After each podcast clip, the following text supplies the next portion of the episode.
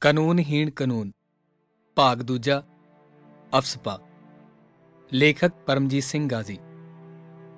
ਉਪਮਹਾਦੀਪ ਵਿੱਚ ਕਾਨੂੰਨਹੀਣ ਕਾਨੂੰਨਾਂ ਦਾ ਪਿਛੋਕੜ। ਬਰਤਾਨਵੀ ਬਸਤੀਵਾਦੀ ਹਕੂਮਤ ਨੇ ਵੰਸਵੰਤਾ ਤੇ ਭਿੰਨਤਾ ਸਮੇਤ ਇਤਿਹਾਸਕ, ਸੱਭਿਆਚਾਰਕ, ਭਾਖਾਈ ਤੇ ਰਾਸੀ ਹਸਤੀ ਦੀ ਭਿੰਨਤਾ ਦੇ ਨਾਲ ਭਰਪੂਰ ਇੰਡੀਅਨ ਉਪਮਹਾਦੀਪ ਦੇ ਖਿੱਤੇ ਨੂੰ ਨਰੜ ਕੇ ਇੱਕ ਕੇਂਦਰੀ ਨਿਜ਼ਾਮ ਕਾਇਮ ਕੀਤਾ ਸੀ। ਜ਼ਬਰੀ ਸਿਰਜੇ ਇਸ ਨਿਜ਼ਾਮ ਨੂੰ ਕਾਇਮ ਰੱਖਣ ਲਈ ਇੱਥੇ ਕਈ ਅਜਿਹੇ ਕਾਨੂੰਨ ਬਣਾਏ ਗਏ, ਜੋ ਕਿ ਅਸਲ ਵਿੱਚ ਬਸਤੀਵਾਦੀ ਸ਼ਾਸਨ ਨੂੰ ਲੋਕਾਂ ਉੱਤੇ ਠੋਸੇ ਰੱਖਣ ਦੇ ਸੰਦੀ ਹੀ ਸਨ। ਜਦੋਂ ਬਸਤੀਵਾਦੀ ਸ਼ਾਸਕਾਂ ਨੇ ਦੇਸੀ ਹਾਕਮਾਂ ਵੱਲ ਸੱਤਾ ਦਾ ਤਬਾਦਲਾ ਕੀਤਾ, ਤਾਂ ਇੱਥੇ ਨਵੇਂ ਦੇਸ਼ ਦੇ ਨਿਜ਼ਾਮ ਹੋਂਦ ਵਿੱਚ ਆਏ, ਜਿਵੇਂ ਕਿ ਇੰਡੀਆ ਵਿੱਚ ਨਵਾਂ ਸੰਵਿਧਾਨ ਅਪਣਾਇਆ ਗਿਆ। ਪਰ ਜ਼ਰਾ ਕੁ ਕੋਖਵੀ ਨਜ਼ਰ ਨਾਲ ਹੀ ਪਤਾ ਲੱਗ ਜਾਂਦਾ ਹੈ ਕਿ ਇਹ ਨਵਾਂ ਨਿਜ਼ਾਮ ਅਸਲ ਵਿੱਚ ਪਹਿਲੇ ਬਸਤੀਵਾਦੀ ਪ੍ਰਬੰਧੀ ਹੀ ਲਗਾਤਾਰਤਾ ਹੈ। ਮੌਜੂਦਾ ਭਾਰਤੀ ਸੰਵਿਧਾਨ ਦਾ ਬੁਨਿਆਦੀ ਖਾਸਾ 1919 ਅਤੇ 1935 ਦੇ ਗਵਰਨਮੈਂਟ ਆਫ ਇੰਡੀਆ ਐਕਟ ਵਾਲਾ ਹੀ ਹੈ। ਭਾਵ ਕਿ ਬਸਤੀਵਾਦੀ ਹਾਕਮਾਂ ਨੇ ਇਸ ਬਹੁਪਾਤੀ ਖਿੱਤੇ ਵਿੱਚ ਕੇਂਦਰੀਕ੍ਰਿਤ ਨਿਜ਼ਾਮ ਸਿਰਜਣ ਲਈ ਜੋ ਨੀਹਾਂ ਰੱਖੀਆਂ ਸਨ, ਮੌਜੂਦਾ ਨਿਜ਼ਾਮ ਦੀ ਉਸਾਰੀ ਉਸੇ ਉੱਤੇ ਹੀ ਚੱਲ ਰਹੀ ਹੈ। ਬਸਤੀਵਾਦੀ ਸ਼ਾਸਨ ਦੀ ਤਰਜ਼ ਉੱਤੇ ਧੱਕੇਸ਼ਾਹੀ ਵਾਲੇ ਕਾਨੂੰਨ ਲਾਗੂ ਕਰਨ ਦਾ ਆਧਾਰ ਇੰਡੀਆ ਦੇ ਸੰਵਿਧਾਨ ਵਿੱਚ ਹੀ ਮੌਜੂਦ ਹੈ। ਕਿਉਂਕਿ ਸੰਵਿਧਾਨ ਦੀ ਧਾਰਾ 352 ਤਹਿਤ ਇੰਡੀਆ ਦਾ ਰਾਸ਼ਟਰਪਤੀ ਜਿਨ੍ਹਾਂ ਹਾਲਾਤਾਂ ਵਿੱਚ ਹੰਗਾਮੀ ਸ਼ਾਸਨ ਭਾਵ ਐਮਰਜੈਂਸੀ ਲਗਾ ਸਕਦਾ ਹੈ, ਉਹਨਾਂ ਵਿੱਚ ਅੰਦਰੂਨੀ ਸੁਰੱਖਿਆ ਦੀ ਮੱਦ ਵੀ ਸ਼ਾਮਲ ਹੈ। ਇਹੀ ਕਾਰਨ ਹੈ ਕਿ ਨਾ ਸਿਰਫ ਬਸਤੀਵਾਦੀ ਹਾਕਮਾਂ ਵੱਲੋਂ ਇਸ ਖਿੱਤੇ ਦੇ ਲੋਕਾਂ ਦੀ ਆਜ਼ਾਦੀ ਦੀ ਖਾਹਿਸ਼ ਨੂੰ ਦਬਾਉਣ ਲਈ ਬਣਾਏ ਗਏ ਕਾਲੇ ਕਾਨੂੰਨ ਹਾਲੀ ਤੱਕ ਵੀ ਲਾਗੂ ਨੇ, ਬਲਕਿ ਇਸੇ ਤਰਜ਼ ਉੱਤੇ ਹੋਰ ਨਵੇਂ ਕਾਲੇ ਕਾਨੂੰਨ ਬਣਾਏ ਗਏ ਨੇ। ਅਫਸਪਾ ਦਾ ਪਿਛੋਕੜ ਅਫਸਪਾ ਭਾਵ armed forces special powers act 1958 ਦੀ ਬੁਨਿਆਦ ਇੰਡੀਆ ਛੱਡੋ ਅੰਦੋਲਨ ਵੇਲੇ ਬਰਤਾਨਵੀ ਸਾਮਰਾਜੀ ਹਕੂਮਤ ਵੱਲੋਂ ਜਾਰੀ ਕੀਤੇ ਗਏ armed forces special powers ordinance 1942 ਹੀ ਹੈ। 1947 ਦੇ ਸੱਤਾ ਤਬਾਦਲੇ ਤੋਂ ਬਾਅਦ ਦਿੱਲੀ ਦਰਬਾਰ ਦੇ ਨਵੇਂ ਹਾਕਮਾਂ ਨੇ ਸਾਲ 1958 ਵਿੱਚ ਉੱਤਰ ਪੂਰਬੀ ਖਿੱਤੇ ਵਿੱਚ ਉੱਠੇ ਸਥਾਨਕ ਰਾਸੀ ਹਸਤੀਆਂ ਜਿਵੇਂ ਕਿ ਨਾਗਾ, ਔਖਮੀ, ਭਾਵ ਅਸਾਮੀ, ਮੀਜ਼ੋ, ਮਨੀਪੁਰੀ ਆਦਿ ਦੇ ਉਭਾਰ ਨੂੰ ਦਬਾਉਣ ਲਈ armed forces special powers act 1958 ਬਣਾਇਆ। ਅਫਸਪਾ ਲਾਗੂ ਕਿਵੇਂ ਕੀਤਾ ਜਾਂਦਾ ਹੈ? ਅਫਸਪਾ ਕਾਨੂੰਨ ਉਹਨਾਂ ਖੇਤਰਾਂ ਵਿੱਚ ਲਾਗੂ ਕੀਤਾ ਜਾਂਦਾ ਹੈ, ਜਿਨ੍ਹਾਂ ਨੂੰ ਗੜਬੜ ਵਾਲੇ ਖੇਤਰ ਭਾਵ ਕਿ ਡਿਸਟਰਬਡ ਏਰੀਆ ਐਲਾਨਿਆ ਜਾਂਦਾ ਹੈ।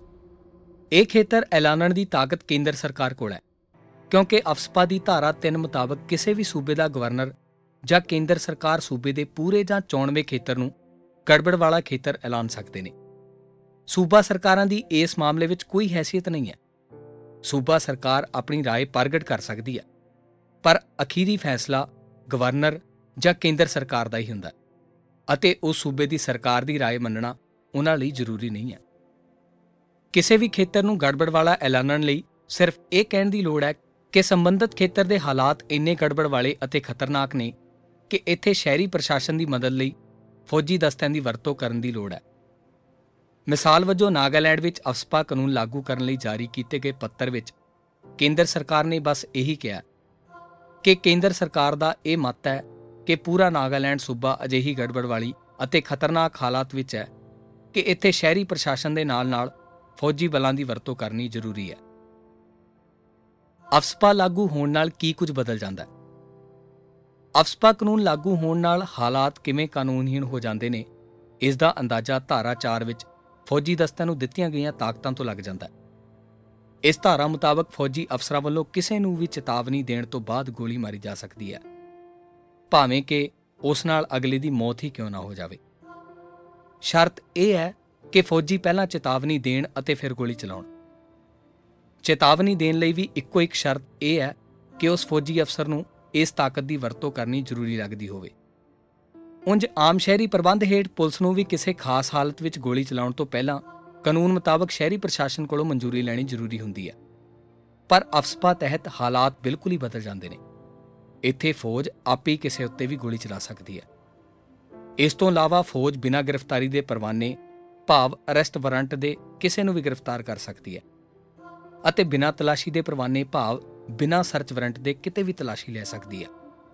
ਜਿੱਥੇ ਅਫਸਪਾ ਕਾਨੂੰਨ ਲਾਗੂ ਹੁੰਦਾ ਹੈ, ਉੱਥੇ ਫੌਜੀਆਂ ਵੱਲੋਂ ਇਸ ਕਾਨੂੰਨ ਹੇਠ ਕੀਤੀ ਜਾਣ ਵਾਲੀ ਕਿਸੇ ਵੀ ਕਾਰਵਾਈ ਜਾਂ ਵਧੀਕੀ ਲਈ ਉਹਨਾਂ ਵਿਰੁੱਧ ਕੇਂਦਰ ਸਰਕਾਰ ਦੀ ਅਗਾਊ ਮਨਜ਼ੂਰੀ ਤੋਂ ਬਿਨਾਂ ਕੋਈ ਵੀ ਕਾਰਵਾਈ ਨਹੀਂ ਕੀਤੀ ਜਾ ਸਕਦੀ। ਅਫਸਪਾ ਕਿੱਥੇ-ਕਿੱਥੇ ਲਾਗੂ ਹੈ? 1958 ਵਿੱਚ ਇੰਡੀਆ ਦੀ ਪਾਰਲੀਮੈਂਟ ਵੱਲੋਂ ਬਣਾਏ ਜਾਣ ਤੋਂ ਬਾਅਦ ਅਫਸਪਾ ਉੱਤਰ ਪੂਰਬੀ ਰਾਜਾਂ ਵਿੱਚ ਲਾਗੂ ਕੀਤਾ ਗਿਆ। ਉਸ ਤੋਂ ਬਾਅਦ ਇਹ 1983 ਵਿੱਚ ਪੰਜਾਬ ਅਤੇ ਚੰਡੀਗੜ੍ਹ ਵਿੱਚ ਵੀ ਲਾਗੂ ਕੀਤਾ ਗਿਆ। 1997 ਵਿੱਚ ਪੰਜਾਬ ਅਤੇ ਚੰਡੀਗੜ੍ਹ ਵਿੱਚੋਂ ਅਫਸਪਾ ਕਾਨੂੰਨ ਹਟਾ ਲਿਆ ਗਿਆ, ਪਰ ਡਿਸਟਰਬਡ ਏਰੀਆ ਐਕਟ ਲਾਗੂ ਰੱਖਿਆ ਗਿਆ। ਪੰਜਾਬ ਸਾਲ 2008 ਤੱਕ ਡਿਸਟਰਬਡ ਏਰੀਆ ਐਕਟ ਅਧੀਨ ਰਿਹਾ। ਤੁਹਾਨੂੰ ਇਹ ਜਾਣ ਕੇ ਹੈਰਾਨੀ ਹੋਵੇਗੀ ਕਿ ਪੰਜਾਬ ਦੀ ਰਾਜਧਾਨੀ ਚੰਡੀਗੜ੍ਹ ਨਾਲੋਂ ਤਾਂ ਸਤੰਬਰ 2012 ਵਿੱਚ ਸੂਬੇ ਦੀ ਵੱਡੀ ਅਦਾਲਤ, ਪੰਜਾਬ ਅਤੇ ਹਰਿਆਣਾ ਹਾਈ ਕੋਰਟ ਦੇ ਫੈਸਲੇ ਨੇ ਗੜਬੜੀ ਵਾਲੇ ਖੇਤਰ ਦੀ ਫੀਤੀ ਲਾਹੀ ਸੀ। ਭਾਵ ਕਿ ਉਦੋਂ ਤੱਕ, ਜਾਣੀ ਕਿ ਸਤੰਬਰ 2012 ਤੱਕ, ਚੰਡੀਗੜ੍ਹ ਗੜਬੜ ਵਾਲੇ ਖੇਤਰ ਦੀ ਸੂਚੀ ਵਿੱਚ ਹੀ ਸ਼ਾਮਲ ਰਿਹਾ। ਉੱਤਰ ਪੂਰਬੀ ਖੇਤਰ ਵਿੱਚ ਅਫਸਪਾ ਕਾਨੂੰਨ ਨਾਗਾਲੈਂਡ, ਅਸਾਮ, ਮਨੀਪੁਰ ਸੂਬਿਆਂ ਵਿੱਚ ਲਾਗੂ ਹੈ। ਇਸ ਤੋਂ ਇਲਾਵਾ ਇਹ ਮਾਰੂ ਕਾਨੂੰਨ ਅਰੁਣਾਚਲ ਪ੍ਰਦੇਸ਼ ਦੇ ਤਰਾਪ, ਚਾਂਗਲਾਂਗ ਅਤੇ ਲੌਂਗਡਿੰਗ ਜ਼ਿਲ੍ਹਿਆਂ ਅਤੇ ਅਸਾਮ ਨਾਲ ਲੱਗਦੇ 16 ਪੁਲਿਸ ਥਾਣਿਆਂ ਵਿੱਚ ਅਤੇ ਮੇਘਾਲਿਆ ਵਿੱਚ ਅਸਾਮ ਨਾਲ ਲੱਗਦੀ 20 ਕਿਲੋਮੀਟਰ ਸਰਹੱਦੀ ਪੱਟੀ ਵਿੱਚ ਲਾਗੂ ਹੈ।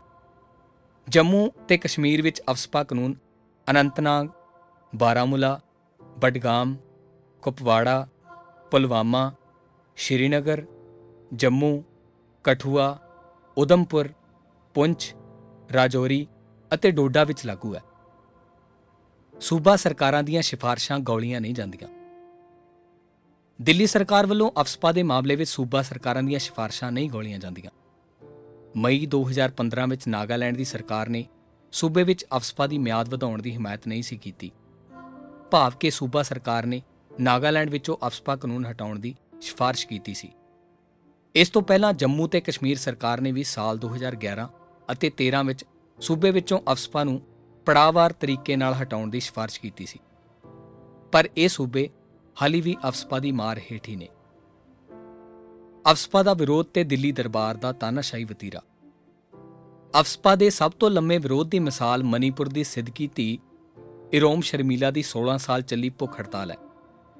2 ਨਵੰਬਰ 2000 ਨੂੰ ਮਨੀਪੁਰ ਵਿੱਚ ਮਲੋਮ ਕਤਲੇਆਮ ਹੋਇਆ। ਜਿਸ ਵਿੱਚ ਅਸਾਮ ਰਾਈਫਲਸ ਦੇ ਫੌਜੀਆਂ ਨੇ ਮਲੋਮ ਵਿਖੇ ਇੱਕ ਬੀਬੀ ਸਮੇਤ 10 ਬੇਗੁਨਾਹ ਲੋਕਾਂ ਨੂੰ ਗੋਲੀਆਂ ਮਾਰ ਕੇ ਮਾਰ ਦਿੱਤਾ। ਇਸ ਘਾਣ ਵਿੱਚ 4 ਬੀਬੀਆਂ ਸਮੇਤ 42 ਲੋਕ ਜ਼ਖਮੀ ਹੋਏ ਸਨ।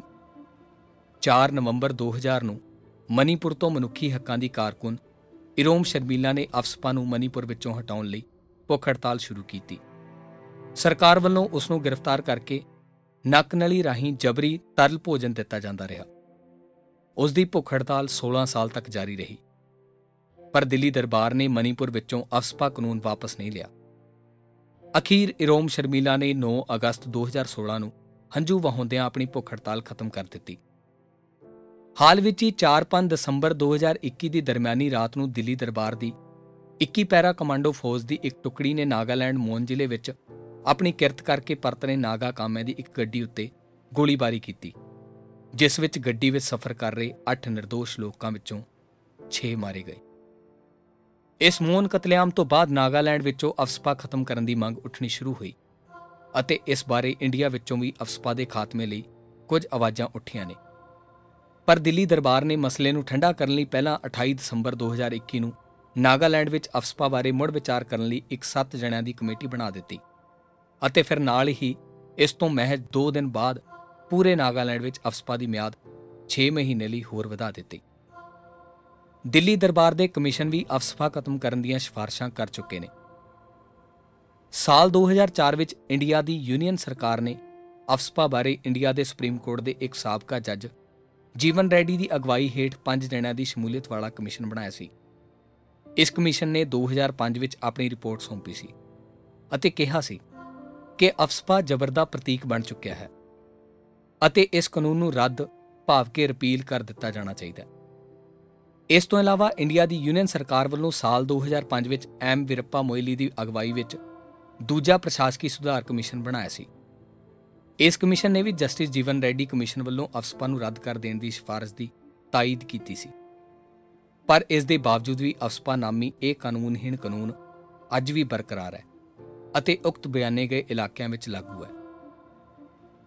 ਅਫਸਪਾ ਬਾਰੇ ਚਰਚਾ ਕਦੋਂ ਅਤੇ ਕਿਸ ਦਾਇਰੇ ਵਿੱਚ ਹੁੰਦੀ ਹੈ? ਦਿੱਲੀ ਦਰਬਾਰ ਦੇ ਨਿਜ਼ਾਮ ਤਹਿਤ ਅਫਸਪਾ ਬਾਰੇ ਕੁਝ ਗਿਣੇ ਚੁਣੇ ਮੌਕਿਆਂ ਉੱਤੇ ਹੀ ਚਰਚਾ ਹੁੰਦੀ ਹੈ। ਖਾਸ ਕਰਕੇ ਉਦੋਂ ਜਦੋਂ ਦਿੱਲੀ ਦਰਬਾਰ ਦੀਆਂ ਫੌਜਾਂ ਵੱਲੋਂ ਅਫਸਪਾ ਦੀ ਮਾਰ ਹੇਠਲੇ ਇਲਾਕਿਆਂ ਵਿੱਚ ਨਿਰਦੋਸ਼ ਜੀਆਂ ਦੇ ਘਾਣ ਦਾ ਕੋਈ ਮਸਲਾ ਸਾਹਮਣੇ ਆਉਂਦਾ ਹੈ।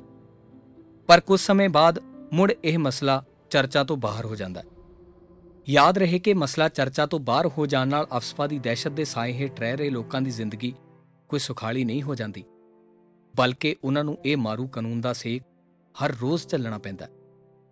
ਇਹ ਗੱਲ ਵੀ ਧਿਆਨ ਦੇਣ ਵਾਲੀ ਹੈ ਕਿ ਅਫਸਪਾ ਬਾਰੇ ਜਦੋਂ ਕਿਤੇ ਬਾਕੀ ਇੰਡੀਆ ਵਿੱਚ ਚਰਚਾ ਹੁੰਦੀ ਵੀ ਹੈ ਤਾਂ ਉਹ ਸਿਰਫ ਮਨੁੱਖੀ ਹੱਕਾਂ ਦੇ ਮਾਮਲੇ ਵਿੱਚ ਅਫਸਪਾ ਦੀ ਹੁੰਦੀ ਦੁਰਵਰਤੋਂ ਦੇ ਪੱਖ ਤੋਂ ਹੀ ਹੁੰਦੀ ਹੈ ਮਨੁੱਖੀ ਹੱਕਾਂ ਦੀ ਉਲੰਘਣਾ ਅਫਸਪਾ ਰਾਹੀਂ ਹੁੰਦੀਆਂ ਉਲੰਘਣਾਵਾਂ ਦਾ ਸਿਰਫ ਇੱਕ ਪੱਖ ਹੈ ਤੇ ਉਹ ਵੀ ਦੋਮ ਪੱਧਰ ਦਾ।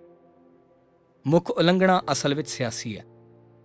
ਅਫਸਪਾ ਦਰਅਸਲ ਵੱਖਰੀਆਂ ਰਾਸੀ ਹਸਤੀਆਂ ਨੂੰ ਦਿੱਲੀ ਦਰਬਾਰ ਦੇ ਨਿਜ਼ਾਮ ਅਧੀਨ ਰੱਖਣ ਲਈ ਇੱਕ ਸਿਆਸੀ ਹਥਿਆਰ ਹੈ, ਜਿਸ ਨੂੰ ਵਰਤ ਕੇ ਇਹਨਾਂ ਰਾਸੀ ਹਸਤੀਆਂ ਨੂੰ ਨਪੀੜਿਆ ਜਾ ਰਿਹਾ। ਇੰਡੀਆ ਦੀ ਕਥਿਤ ਮੁੱਖ ਧਾਰਾ ਵਿੱਚੋਂ ਜਿਹੜੇ ਕੁਝ ਹਿੱਸੇ ਅਫਸਪਾ ਵਿਰੁੱਧ ਆਵਾਜ਼ ਬੁਲੰਦ ਕਰਦੇ ਵੀ ਨੇ, ਉਹ ਵੀ ਅਫਸਪਾ ਦੀ ਸਿਆਸੀ ਦੁਰਵਰਤੋਂ ਦੇ ਦਾਇਰੇ ਬਾਰੇ ਕਦੇ ਗੱਲ ਨਹੀਂ ਕਰਦੇ।